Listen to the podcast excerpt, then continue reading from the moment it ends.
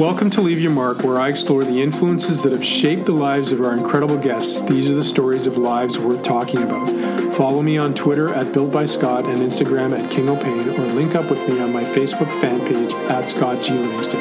My goal is to create a community of people who take every opportunity to live high performing lives. Before I get started on today's podcast, I want to take a moment to connect you with my sponsor, reconditioninghq.com. Reconditioning has gone completely virtual. We've taken both our level one and level two courses and loaded them onto an online platform so that you can digest the power of this amazing operating system from the comfort of your home. We combine this recorded video experience with live Zoom labs to bring all the principles and practices of reconditioning to life through applied case study. In turn, you walk away with how to best use this language of common practice to bring the worlds of therapy and performance together in one powerful approach that creates lasting change in your client's performance. This fall, reconditioninghq.com is launching a complete experience package that brings all of the video teachings together with a powerful mentorship program and a weekly community touchpoint so you can grow as the reconditioning revolution grows. We are truly excited about the possibilities. We believe that success in any venture begins with the right mindset. We know that the statistics for burnout in human performance are significant and that many of our colleagues face questions every day about personal fulfillment and living their best life. This is why we've started a landmark program for human performance professionals called Empower You. This program is all about crafting your best life, living purposefully, and enjoying the fruits of your impassioned labor. For more information about reconditioning courses or our amazing Empower You program, head over to reconditioninghq.com and use use the coupon code LYM50 for $50 Canadian off the program of your choice.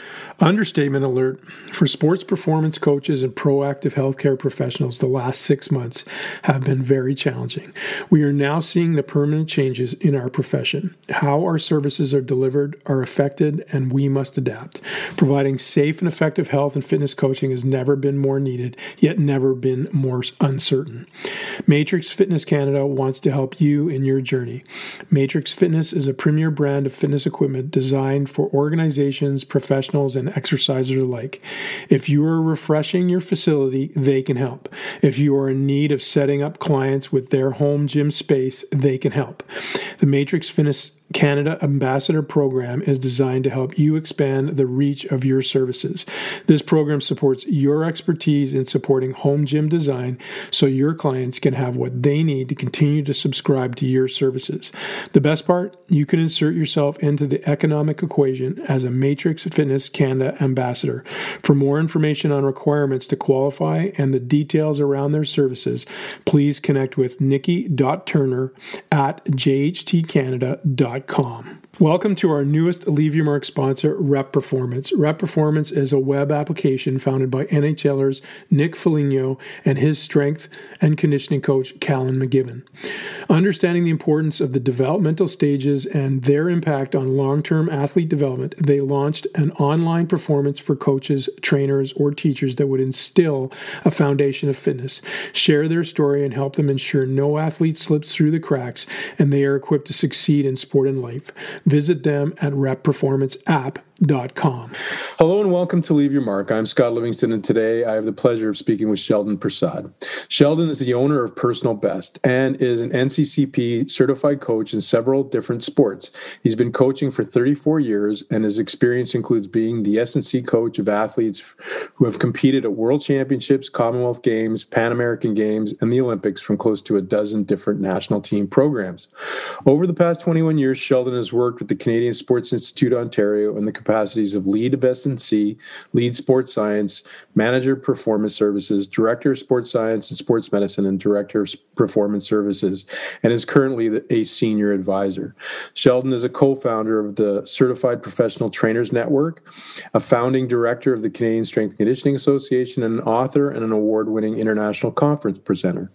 He has twice hosted his own radio show segment and has taught high performance coaches at two different colleges. He is also a stress and wellness consultant. Above all, Sheldon enjoys spending time with his wife and tries to stay in shape in an effort to keep up with his kids. I'm pleased to have him on the show today. Welcome, Sheldon. Thank you so much, Scott. It's great to be here.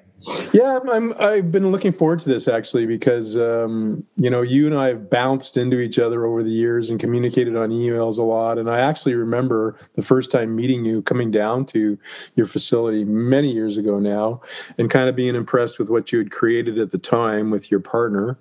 Um, and it's just nice to finally sort of talk about life and your life and to learn a little bit more about you. So thanks for coming on today. Thank you very much. So you're a Toronto boy, uh, grew up in TO, um, and have stayed there ever since. And you have uh, obviously a family background uh, culturally from India. And so, what was growing up in Toronto with that kind of background? Was uh, was there challenges? Was it uh, normal life? What was life like growing up? Definitely challenges and and more so from you know being a visible minority in a primarily white school you know all the way from grade school through junior school through high school.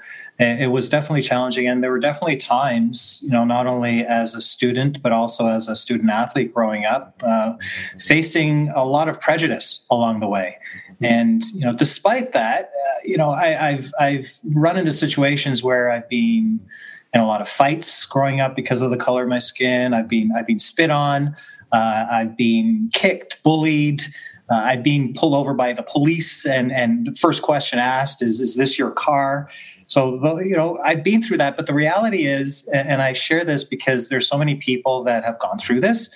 But I, I am absolutely one of the lucky ones. I, I have led a charmed, blessed life.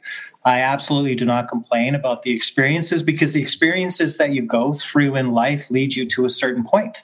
Uh, so I cannot look back at regret, but but I, I, can say through all of the challenges and through through the life struggles, uh, I'm definitely the one of the lucky ones that have not faced nearly some of the traumatic things others have faced. But it's it's led me to this point and this time, uh, and having the opportunity to chat to you. Yeah, well, I'm kind of curious with that to unpack that a little bit in the sense that I'm wondering, you know, having experienced some of that in your life and with the year we've had so far with some of the things that have gone on around race relations, etc. Um, what what do you think is the uh, differentiator between somebody like yourself who maybe uh, overcomes and actually in, in maybe some ways is fueled by that and somebody who gives gives up gives in doesn't overcome it uh, are are there things that you kind of can recognize as difference makers there or were difference makers for you perhaps? Yeah that's a that's a brilliant question and i would have to say the first thing that came to mind is the phenomenally amazing friends and family that have supported me along the way. Mm-hmm. You know, and starting with uh, with my dad, who who my dad is the greatest man I've ever met, and he is the most humble man who is also a genius. I mean, he finished first in his school at medical school, and he's just he's such a humble individual. And, and to speak to him, you wouldn't know that. So I think being able to, I was a, a really rambunctious kid with a terrible temper who lashed out at everybody and everyone, but having a constant sort of um, role model to look at and, and see the way he responded not only to a, a, brutal kid that I was, but also the other individuals around was was I think a foundation. But then it goes on through to my mom and, and to my sister and then to all of my close friends who who never gave up on me and supported me along the way. I, I would say that having those individuals in my life was was definitely the difference maker for sure. My dad is the greatest man that I've ever met. My mom is the strongest person I've ever met. And my sister is the most resilient person I've ever met. I've had a, uh, actually quite a few um, people from East Indian background on the podcast, and the thematic always comes up about sort of this push uh, family push for education, and there's always kind of the you know the higher education, sometimes connected to doctor, lawyer, etc. This need to maybe overcome or or do something that that generation or the immigrant generation perceives being sort of the right type of uh, professional direction, etc. So, did you have that kind of push in your life, or were, did you kind of find your way and how how you know you'd mentioned your dad how how much of an influence was he on what you did and your academics and where you went yeah my dad never put pressure on us ever and it's interesting that you say that because there's a great movie on netflix about the scripps spelling bee uh, as it relates to to Asia, and people should watch that if they haven't seen it. But never once did I feel pressured. I, I actually went to grad school as a well, my wife would say as an immature or immature student, but as a mature student, I went back to grad school, you know, 15 years after working. So I finished my undergrad, started working almost immediately, um, but never did my dad say, "What what's next? Or are you going to do more?" Ever, never once. So uh, it sort of came out naturally, just in terms of me wanting to pursue uh, education beyond that, and and as a coach you know the one thing that we realize is the education never ends. So that that's actually one thing that maybe i got uh, by osmosis from my dad is that desire to you know never end that education and, and wanting to continue because again my my basic objective my basic desire in life as as it relates to my vocation is i want to be a better coach. Mm-hmm. so in whatever way shape or form that that that comes in by readings by educations by courses that's the way I'll go. But again, never once, ever, ever feeling pressure from my dad. Hmm.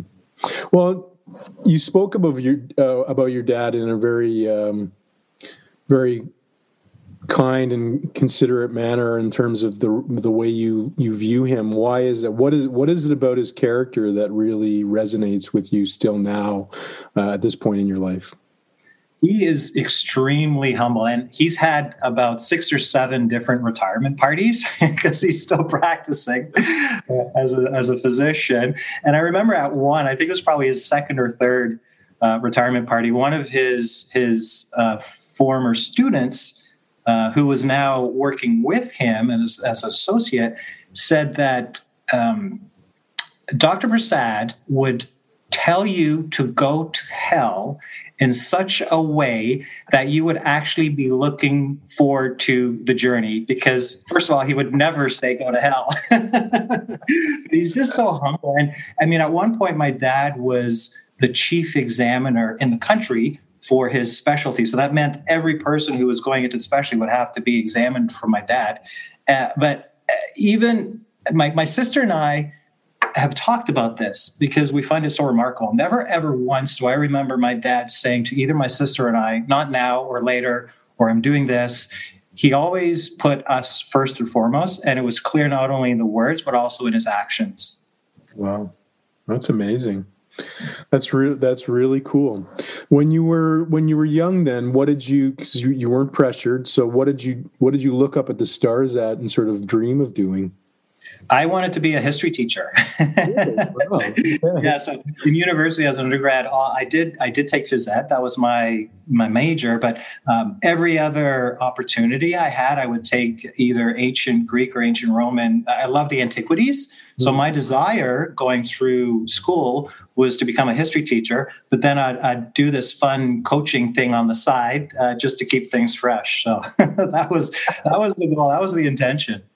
Do you ever wonder what life would have been if you had become a history teacher? Is that ever itch you still, or or, or you find that in reading books and things, and you're fine? I still I still love you know, you know, it's part of my readings at night and, and in the morning. I will still read uh, as much history as I can, especially as a, my latest is is reading about um, Egypt and the ancient history of the pyramids is what I'm on to right now. But I I am I am quite content. I am I am entirely pleased. What happened in my life is what was supposed to happen, and and I and I, I'm really enjoying where I'm being right now, and and I'm so extremely fortunate and lucky in terms of of what I'm doing right now as a vocation. So my my impression, having not spent a lot of time talking to you, but reading the sort of the bio before, is that, and then you just mentioned it. You started doing some coaching. Was and and I'm assuming that was rugby that got you going. In your coaching, or was it another sport you were coaching when you were you were younger? Yeah, rugby is probably the sport uh, initially that I coached and played the most, and absolutely love the sport. Still love the sport. If if I wouldn't wake up and, and be sore for a week or two after a game, I'd still be playing if I could. um, but yeah, I absolutely do love. So, so I was a coach before I was a personal trainer. Um, well, you know, let's take a step back. I was I was a business owner before I was um, a coach. I was a coach before I was a trainer. I was a trainer before I was a strength and conditioning coach. So wow. coaching was always an objective. Coaching was always uh, a desire, and even uh, as I was going through the desire to eventually become a history teacher, I always had that I wanted to be a coach in, in the back of my mind. You know, and and rugby was one of the sports that I coached. So you were a business owner before you actually your vocation, so to speak, came came around. We did. We we started. Um, pretty much uh, a few weeks or so after our undergrad. So my business partner and I, Barry Shepley, who is my business partner for for over 29 years now, 29 years and a, and a month, uh, we've been business partners. He uh, he and I actually started working together at a company while we were still in school, still at McMaster. And then we were fired by that company, and then we started our company on our own. So, um, or started our company you know, October 15th, uh, 1991 is when we started our company. And then I went through the certification process of becoming coach in, in, in a number of different sports. So were you just a glutton for punishment that you wanted to go and do business that that that early with that raw? And what did you learn in the process of do of just jumping into that uh... yeah it, uh, hindsight's really 2020 because neither of us i would say are really good businessmen which is which is ironic uh, but we we just love to to work with athletes and we love to coach. So um, you're right too because when we started our company it was at the tail end of a recession and uh, you know probably not the best uh, thing to be doing but we actually you know, here's a, here's a little bit of an aside story. We started coaching uh, endurance athletes and triathletes as a staple. Okay. and my, my business partner barry shepley actually went on to be the olympic triathlon coach in 2000 when simon whitfield won a gold medal. So he, you know entrenched in endurance training as our company is concerned. So we actually had a weekend warrior client who found out that we were struggling trying to start this company. And at the time in 91, there was a new business ventures loan opportunity through the government.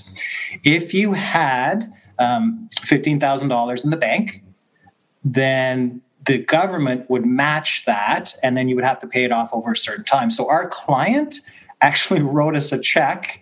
Uh, and we were able to buy our first computers. We were able to rent our first office. So um, and he he ended up doing a few Ironman over the years, but I mean, in his 50s, so he was again um, an age group triathlete. But that's how we were able to start our company.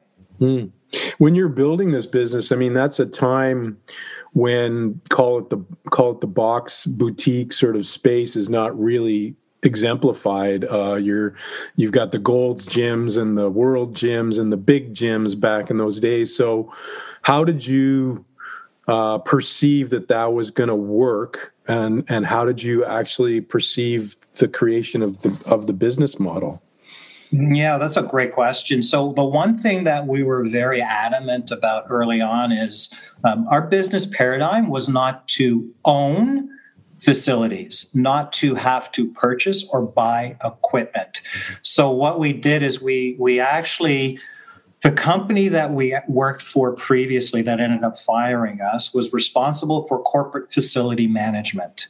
We found out that one of their corporate clients, their, their contract was coming up to tender. So we put in an RFP and we ended up winning that contract. So that actually started our corporate division.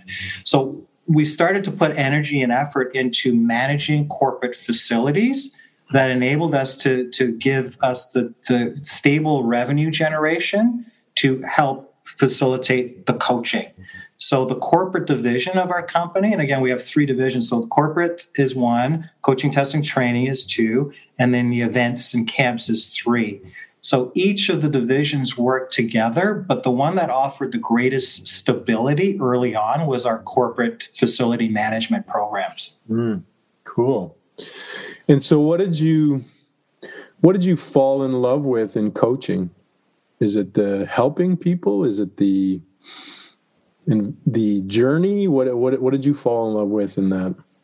I I love to help people. I I my I believe that I'm here. My my mandate, my objective is to serve, and you know that that's you know quotation. One of my favorite quotations from Muhammad Ali is you know, serving others is the rent you pay for your time here on earth, and I, I really believe that. So I, I really enjoy working with people, and I've been extremely fortunate to be able to work with people along the entire spectrum from people who are doing their first triathlon to athletes who are, who are going on to play rugby for their province and their country to Olympic athletes uh, in you know a variety of different sports. And I, I love that mix. I, I, for me to to look back at it, I think working with people at the left end of the spectrum who are just beginners really helped me work with people at the right end of the spectrum and, and vice versa. So I, I, very much enjoy working with people. I very much enjoy service, you know, servicing people.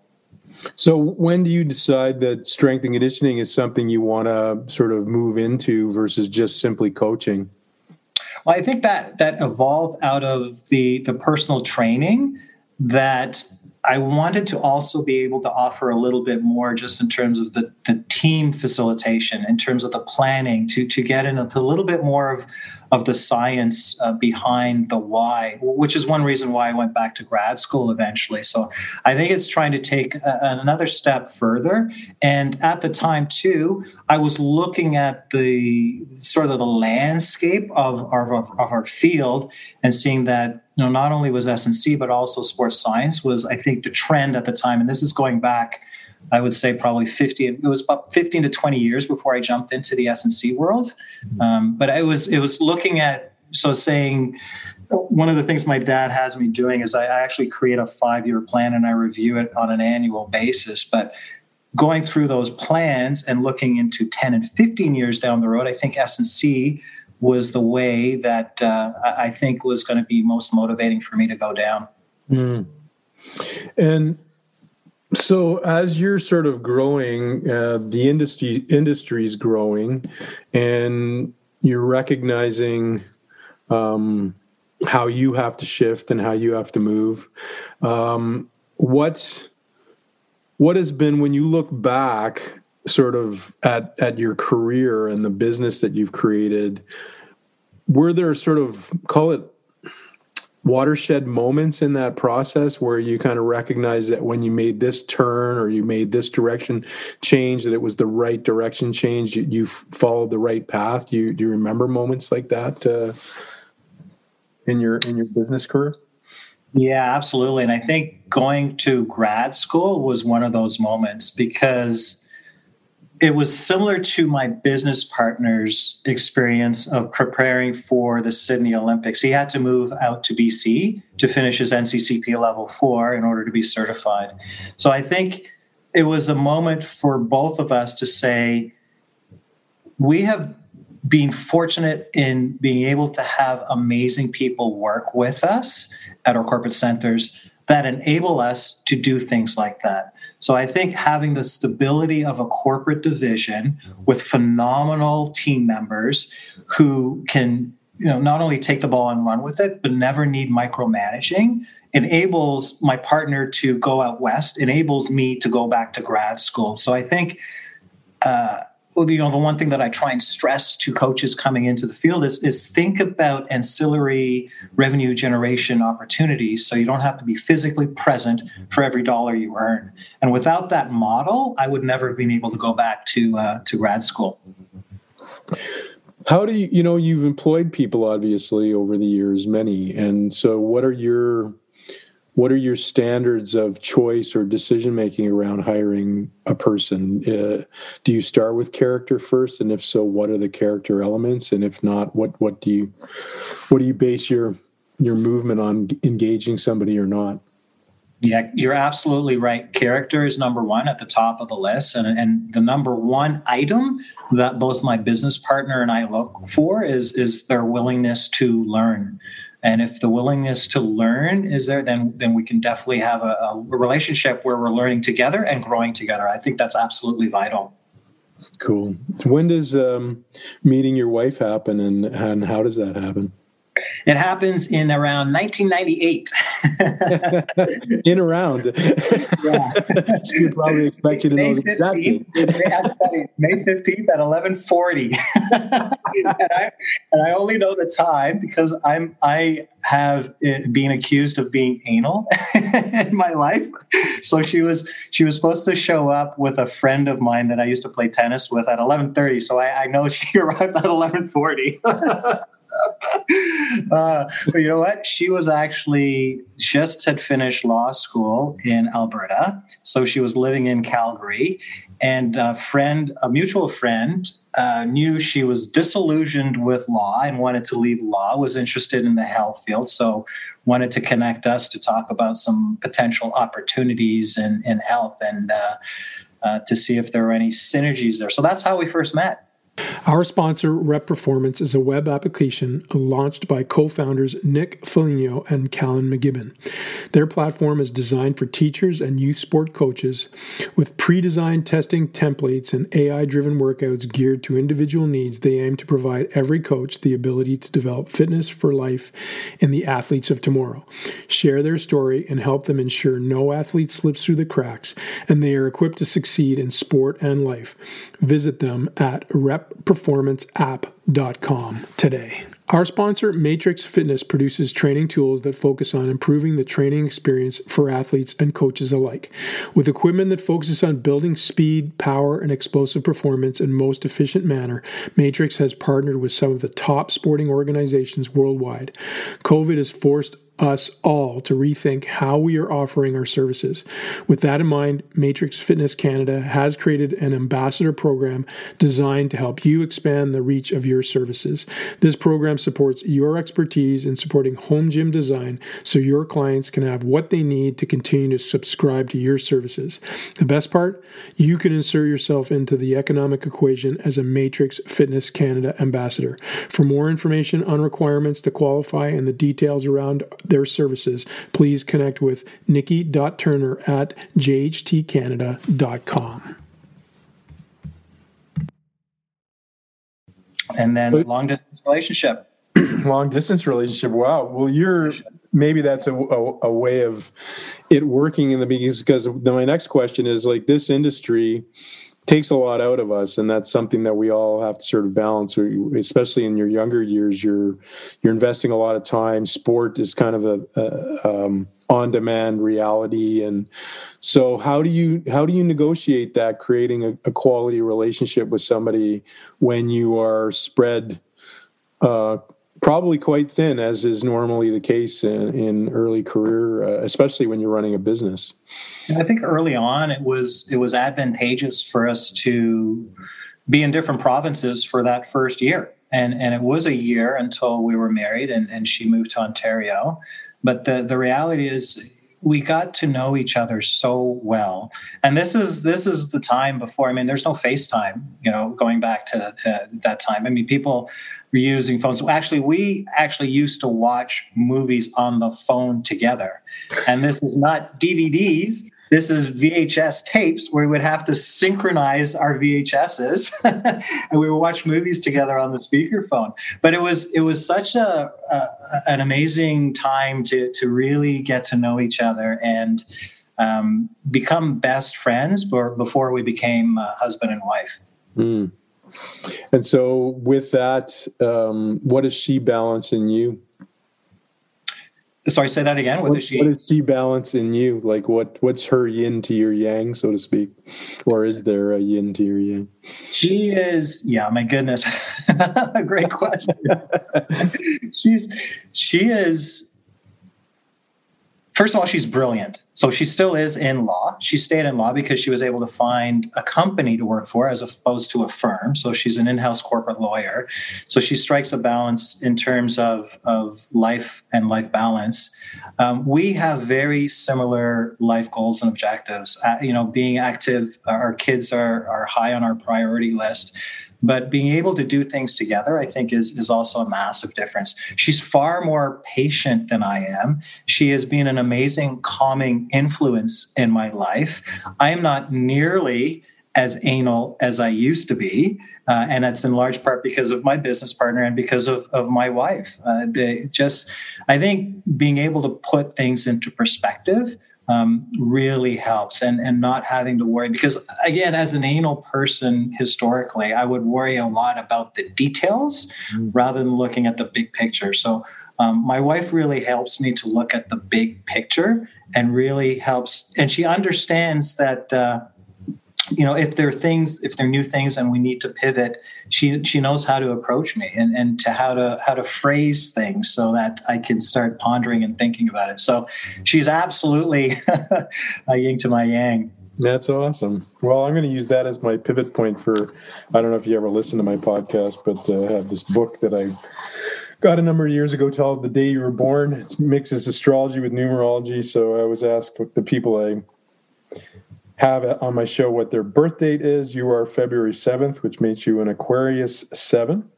So, your purpose is to align your will with His, using your faith to protect you so you can manifest your dreams without becoming hurt or being destroyed. He that is con- discontented in one place will seldom be content in another. A Aesop, Greek storyteller. Aquarius sevens are gifted, but that gift can lead to destruction unless they have developed from within. They need faith, a belief in themselves and in something greater.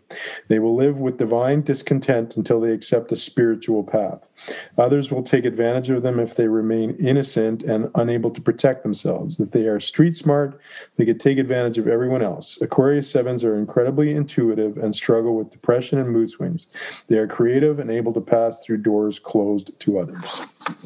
That's amazing. Yeah, that's amazing. Because, you know, as you say that, so my favorite Bible verse is actually Romans 12, 6 to 8.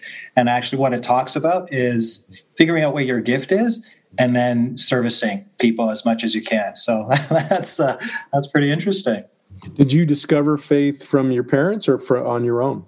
No, my parents. Yeah, upbringing in church and uh, from an early age, and and the last thing I read at night is uh, is the Bible. Wow. So I guess you you hit the mark and setting your course uh, appropriately. So when when do you guys decide to have kids, and is that something um, that rocks your world, or is it something that just uh, is really a very pow- empowering thing for you? Always wanted to be a dad, yeah, hundred percent. And my uh, my wife and I were married in '99, and our daughter came in uh, 2001 and then our son uh, four years later 2005 he was born. So yeah, always wanted to be a dad. And was it what you had hoped or expected it would be, or were? Oh, absolutely, yeah, even more, yeah, absolutely, yeah. And you know, now my son's at the age. So my daughter lives on her own now. She has her own place. She's at school. But my son, who's just turned 15, is, is really getting into working out now. And I actually coach his hockey team. So they're a collection of them that get together to do their workouts. And then he and I do our workouts together now too, which is awesome. That's awesome. That's beautiful. So you've always been sort of a quiet leader in this industry a little bit um, in Canada, and it's kind of interesting to see that that metamorphosis over time. Sort of knowing you peripherally, you you sort of were quite involved in the start of the CPTN. What was the genesis of that, and and why do you why do you guys create that organization to begin with? Yeah, our first conversation. So it started with uh, Susan Lee, Lucinda Christian, who's now Lucinda Jensen now, and myself uh, sitting down. We actually had an open forum downtown Toronto just to talk about the possibility and, and scope out if there was interest in personal training and going down the field of helping to create a group for personal trainers. So it led to the creation of the Canadian Personal Trainers Network. A few years into it, we changed the name to the Certified Professional Trainers Network and just celebrated the 25th anniversary a few years ago of, of that association. But again, the objective was really to try and help uh, educate and qualify certified personal trainers across Canada. And without, I mean, Lucinda is phenomenal. Susan, phenomenal. Susan, in our first meetings, she was um, several months pregnant, and Lucinda and I didn't even have any idea, uh, but uh, full of energy, incredibly, uh, you know, knowledgeable in terms of advocacy and you know advocacy groups for professionals. So uh, again, yeah, that uh, 93, I believe, is when we founded the CPTN. What was the biggest challenge in making that work? Making it a national uh, association or group. Again, it's still very Ontario centric, mm. but I think just the acceptance and, and the provincial sort of guidelines, provincial desires, provincial objectives has definitely been a challenge uh, over the years. Mm. And what was the most rewarding aspect of doing it? Uh, having people come back to us. We we had the 25th anniversary conference a couple of years ago, and having people come back who had been involved since day one, and to see what they've done, to see them starting their own businesses, to see how they've evolved, to see and hear about the people that they've been able to work with and coach uh, throughout the years, and then also some of them becoming practical assessors and course conductors. I think you know the paying it forward opportunity and seeing that through to fruition has been amazing. What's been when you look from outside in with the growth of the strength and conditioning industry in Canada? And I know you know I want to sort of segue into what you've done to build the, this strength and conditioning coaches association. But um, what has been interesting for you to to observe that growth and the change in dynamic of what it was in 1991 and what it is now? Uh, what's what do you reflect back on personally when you look at it? It was very much an unknown at the time. I think it's far more accepted and understood in terms of what a personal trainer is and what a personal trainer can do. Uh, and it's beyond. Uh, the, it was it was more so for the elite at the time we were starting it. You know, people who had disposable income uh, or professional athletes or amateur athletes were looking towards personal training as as a means to to help with their conditioning and training. Again, now you know, 27 ish years later, it's far more accepted and I think there's far greater appreciation of the value and benefit that a personal trainer can bring to an individual. Even if your goal is to be healthy and your life objective is to grow old and be able to play with your grandkids uh, eventuality, I think there's just far greater understanding and knowledge in terms of what they can offer. Mm. How do you wear the hats? Um, is there a challenge in wearing the hats of, call it the coach, the strength conditioning coach, the personal training hat. Like they're kind of different hats and i'm just wondering if there's a challenge to recognizing the differences and when you're working with different um, colleagues and their expectations or um, perceptions of the industry uh, because there's you know there's there's a difference between what person what the perception of a personal trainer is what the perception of a strength conditioning coach is. There's been a lot of push in the industry in Canada as well to sort of differentiate that to sort of the higher education element of it the uh, you know when you're working with performance athletes you need to have this kind of level of uh, credentialization etc how has that sort of struck you as as as that's grown over time yeah, I think you're you're entirely correct in terms of sometimes a bit of the confusion. As it relates to myself, I classify myself as a coach first and foremost. Mm. And when it comes to uh, in the gym, I still would classify myself as a coach of conditioning and strength, not necessarily a strength and conditioning coach, if that makes sense. Mm. Uh, and regardless of what the individual's goals are, I approach it from a coaching perspective. Mm. Um, because I do mentor a lot of coaches as well, it might not necessarily be me uh, helping them with their technical acumen or skill. It could be life objectives and goals, but still, it's in a coaching role. So I think the, the first hat that I tend to gravitate towards is that of a, of a coach. Mm-hmm. So, what is your your pull or desire or direction because you're part of an instigating group to create a, a strength and conditioning coaches association in canada. Uh, there's been one for the listener for many years in, uh, across the border and uh, national strength and conditioning association. The australians have created one that's quite significant. There's one in the uk and they're they're sort of sprouting up all over the place. And i know you've been wanting to make that happen for a long time. Why? And then um, how how much how what what have been the challenges to making that happen?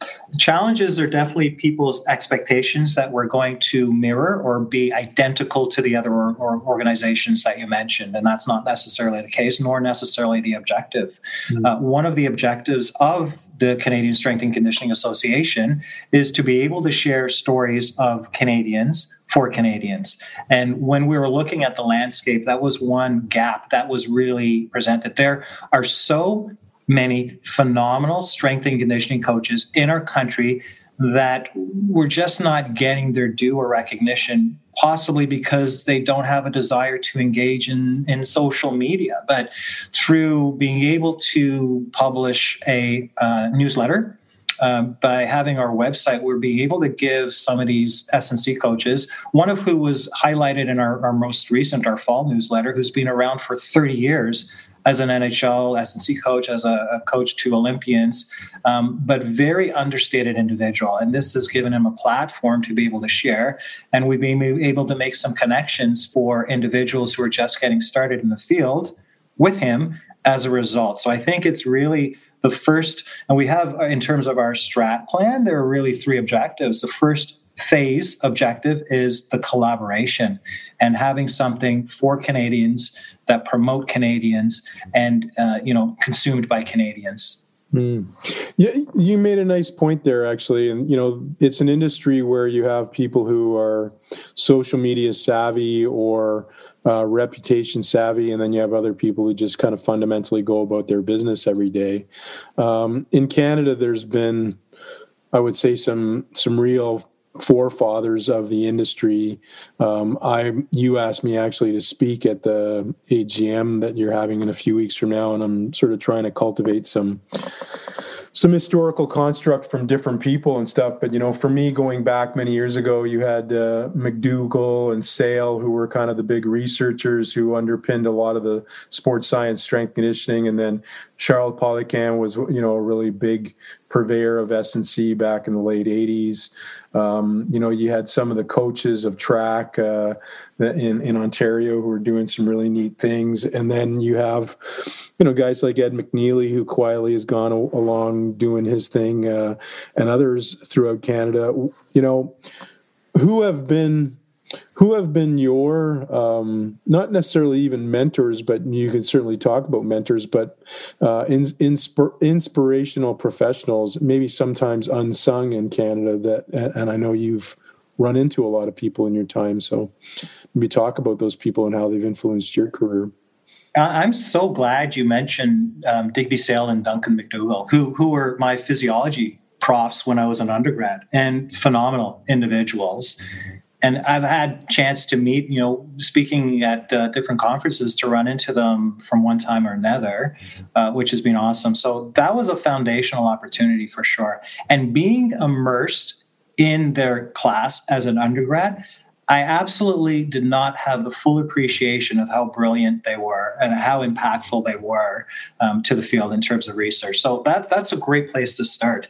Um, beyond that, I would say people like uh, Andy Higgins, um, who you know sadly passed away a few years ago, but phenomenal track coach, went to multiple Olympic games, and you know both my business partner and I had you know he was one of our mentors, and we would have him come in to talk to our staff, you know, our company staff as part of our, prof, you know, professional development over the years, you know, for sure. Um, Adrian Teodorescu, who was a boxing coach as well, who passed away a few years ago. I'm, I'm still working with one of his his athletes, but you know, another phenomenal coach went to multiple Olympic Games, but a totally unsung hero, I think, not only within boxing, but within Canada. You know, he coached Shawn O'Sullivan, you know, in, in, the 80s when when you know boxing was probably at its heyday. But I really loved sitting, going to his his facility and just sitting and chatting and being able to learn from people like that. You know, you mentioned Ed McNeely. Ed and I, you know, share. You know, we we for years sat across the. Uh, um, the office together, having desks beside each other. So another phenomenal individual, another person that you've actually interviewed on your podcast, Darren Steves, out east. Amazing individual, and, and one of the people that we definitely wanted involved when we were starting the the CSCA. So uh, I think there you, you're you're right. There's so many unsung heroes and people that um, don't necessarily get the notoriety. And, and again, Peter Renzetti would be another person that I mentioned who's been in the industry for years and years and years. And then yourself, too. I mean, I have to include you, you know, and it's not trying to ingratiate myself to you, but the reality is you you being a stable sort of part of this industry and anytime that somebody needs something and all they need to do is pick up the phone or email you and ask and you're always there which is absolutely phenomenal and greatly appreciated Thank you. I appreciate that. Uh, your kindness. Yeah, I mean, it's I, I I wanted to talk a little bit about that because I think what you guys are trying to do is very honorable. It's not always an easy task, and uh, to bring people together. Um, and you know, there's a lot of and Canada is such a big country, so there's a lot of stuff going on all the time. Um, what is what is fundamentally sort of if if you look forward um, what is kind of the goal you're hoping it, it, it creates or the what do you hope it generates for people um, in the industry?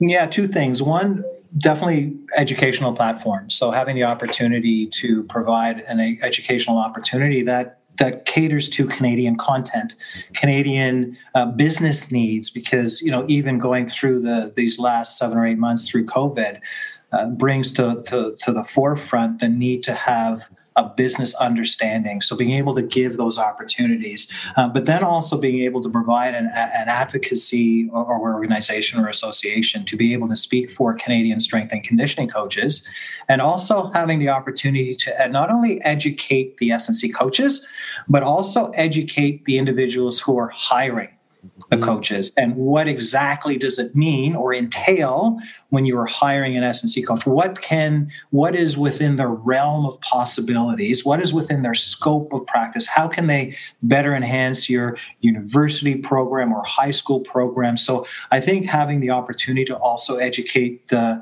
uh, the employers is is a is a meaningful opportunity as well. Mm. what is a good coach in your viewpoint? What makes up a good coach after 30 years of practice in your in your opinion at this point? Andy Higgins was a good example. You know, Charles Poliquin, a great example. Charlie Francis, a great example. Charlie Francis, I, I, had a chance to, to learn a lot from Charlie Francis over the years. And I think it's the realization um, that you don't have all the answers.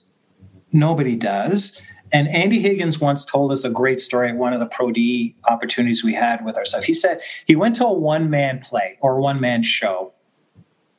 And the show was so phenomenal that he sat in the audience in the seats well after everybody had left because he was so taken back by how good this guy was at his craft, at his performance.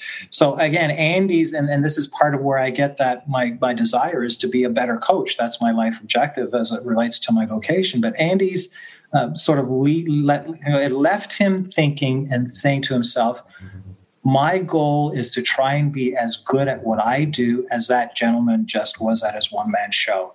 So I think trying to become as good as you can at, at whatever you're doing, you know, whether it's it's it's sweeping the, the sheds, you know, look at James Kerr's book, or or you know, putting dumbbells away, or keeping a, a gym orderly, or um, you know reaching out and delivering groceries or food you know whatever it is to try and be as good as you can at whatever you do is is is is a great objective to have in life what are a few factors that um, and i ask this question not for you to be boastful but for you to sort of reflect a little bit for the listener on what you feel makes you a, good coach and then maybe what what are some challenges you still um, thread to improve in yourself?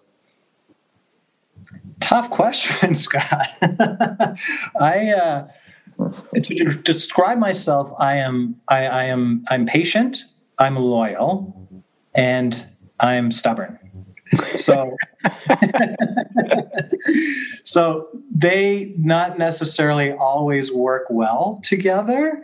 Um, but I think being patient is is a good asset being stubborn stubborn not not not so much so i if there's there's a definitely you know a, a give and take there um, and and i would say the one thing as well just about loyalty is i will be loyal to you till the end of time, you know, if if you have two strikes, three strikes, four strikes against me, I'm I'm still going to be loyal to you.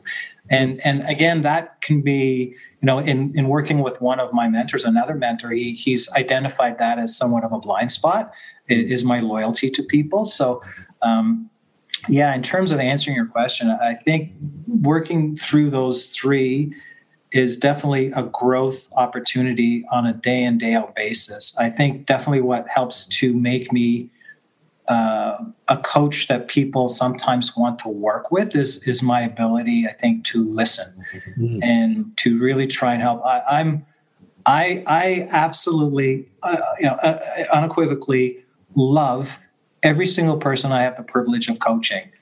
But that's not to say I work with everybody that comes to me. I think that it's just like a marriage, it's a relationship and it's a two way that I give, um, my athletes, my clients give, and it becomes a definite, you know, lasting relationship. And I have fired clients in the past because it's just not working, and, and I've been dropped by clients, which is fine. I'm not going to be able to work with everybody because I have a different type of character or personality or disposition that's just not going to be gravitating or enjoyable to some people. But the reality is, where I am today, I, I, I love every single person I have the privilege of working with, and I think it's because I'm I, I listen. Hmm. Has there been any particular athlete or athlete project that's really taught you something special, either about yourself or about humanity in general?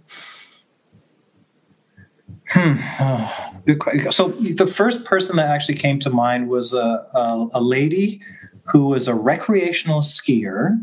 She was not a high performance athlete, but in her 20s, she um, had a brain tumor, uh, went blind, and having to work with her, and I've worked with a couple of blind athletes over the years, but she was the first, was an incredible learning experience of, of how to how to be malleable, how to be able to be agile, how to be able to pivot in terms of a delivery of a program. You know, we would we would she the lighting bothered her, so she had a hypothalamic dysfunction. She had a tumor on her, on her hypothalamus that had to be removed. She lost her vision, but she could still see brightness. So we would have to make sure the blinds were closed, the lights were off for her session because it would give her a headache. We had to count the paces to the dumbbells. We had to make sure the dumbbells were in the right order all the time. We had to count the paces from the dumbbells to the treadmill. You know, if you look at treadmills, they're all touch screens. So we have to put little stickies on the treadmill so she would know which is uh, speeding up, which is shutting down. So that was uh, an invaluable, phenomenal learning experience well seeing somebody overcome and to be able to adjust and and manage around the circumstance that's really cool. And what's been you've gone to lots of big events in your career and um, different kinds of games. What's been the most inspiring uh, event or moment in your career watching or observing or being tied to as a coach every couple of years, my business partner, we we have a trip, an Ironman race that will go around the world. So the again, I'm just going along the first things that pop into my mind. The first thing that popped into my mind was we took about 100 people to uh, Austria for an Ironman in Austria, and 70 ish of them were competitors we so for an Ironman for for for people who who aren't uh, you know familiar with triathlon, it's a four kilometer swim, 184 kilometer bike, and a 42 kilometer run. is a is an Ironman triathlon. There are different distances, but that's an Ironman. So we had a number of people finishing in and around eight and a half hours some people you know finishing nine to ten hours most people will finish in around 10 to 12 ish hours we had one lady, she was an administrator at McMaster whose kids got her into it, who came with us on the trip. And she was the last finisher of the day. And it was roughly 14 hours and 58 minutes at the end. But the wonderful thing about an Ironman triathlon is even the pros who finished, you know, eight and a half hours were there at the finish line. And, and what I actually did, because I, I was actually concerned that she was not going to finish the race. So at, at one hour left before the cutoff time for her to finish, because they were going to shut the race down at that 15 hour mark, I walked 30 minutes out and I, I, met her at around 28 minutes. So I knew coming back, she had time, two minutes to spare, because she was walking by that point, a little bit of a jog, to be able to cross the line. And to be able to share her experience crossing the finish line was just as phenomenal as as working with any Olympic medalists. Like the the sense of of gratification, of accomplishment, of the year of training that went into it. That our entire team of you know 70 Canadians were also there, or you know plus Flammy, the extra 30 were there at the finish line, plus the pros to cheer her on. And they had fireworks and a special celebration. So her her lasting sort of quotation about that day is if you're not going to finish first at an Ironman, finish last because you got. That's awesome. That's a great story. That's a good one to sort of wrap this up with. I think I'd like to uh, finish by sort of reflecting back on, um, you know, you, the where where you started with your dad, and you know what have you emulated in your father as as a father and as a coach in your life? Uh, as a father first if and this happened just yesterday if if my son or daughter need me computer goes off i turn the phone off right away um, and that's probably one of the greatest lessons my dad emulated to be able to show. And he never talked about it; he just did it. So uh, that's what that's what my objective is as well. I'm I'm there immediately. And then uh, as far as working with with athletes, it's it's more um, listening and and trying to take in as much information as possible rather than always interjecting. Awesome. Well, you've been a uh, fine soul in the industry for many years. Uh, i have enjoyed the opportunity to get to know you, what makes you tick a little bit more um, and spend some time with you. And uh, thanks for taking the time today. Greatly appreciate it, Scott. Thank you so much. You're welcome. Thank you. Thanks for joining us today on Leave Your Mark. I hope we've left a mark on you today, and we wish only that you pay it forward by sharing this story, taking the time to rate and comment on this podcast Please follow us at Twitter at Built by Scott and Instagram at King O'Pain and become a member of this community at Scott G. Livingston on Facebook. Have a great day. Music by Cedric de St. Rome.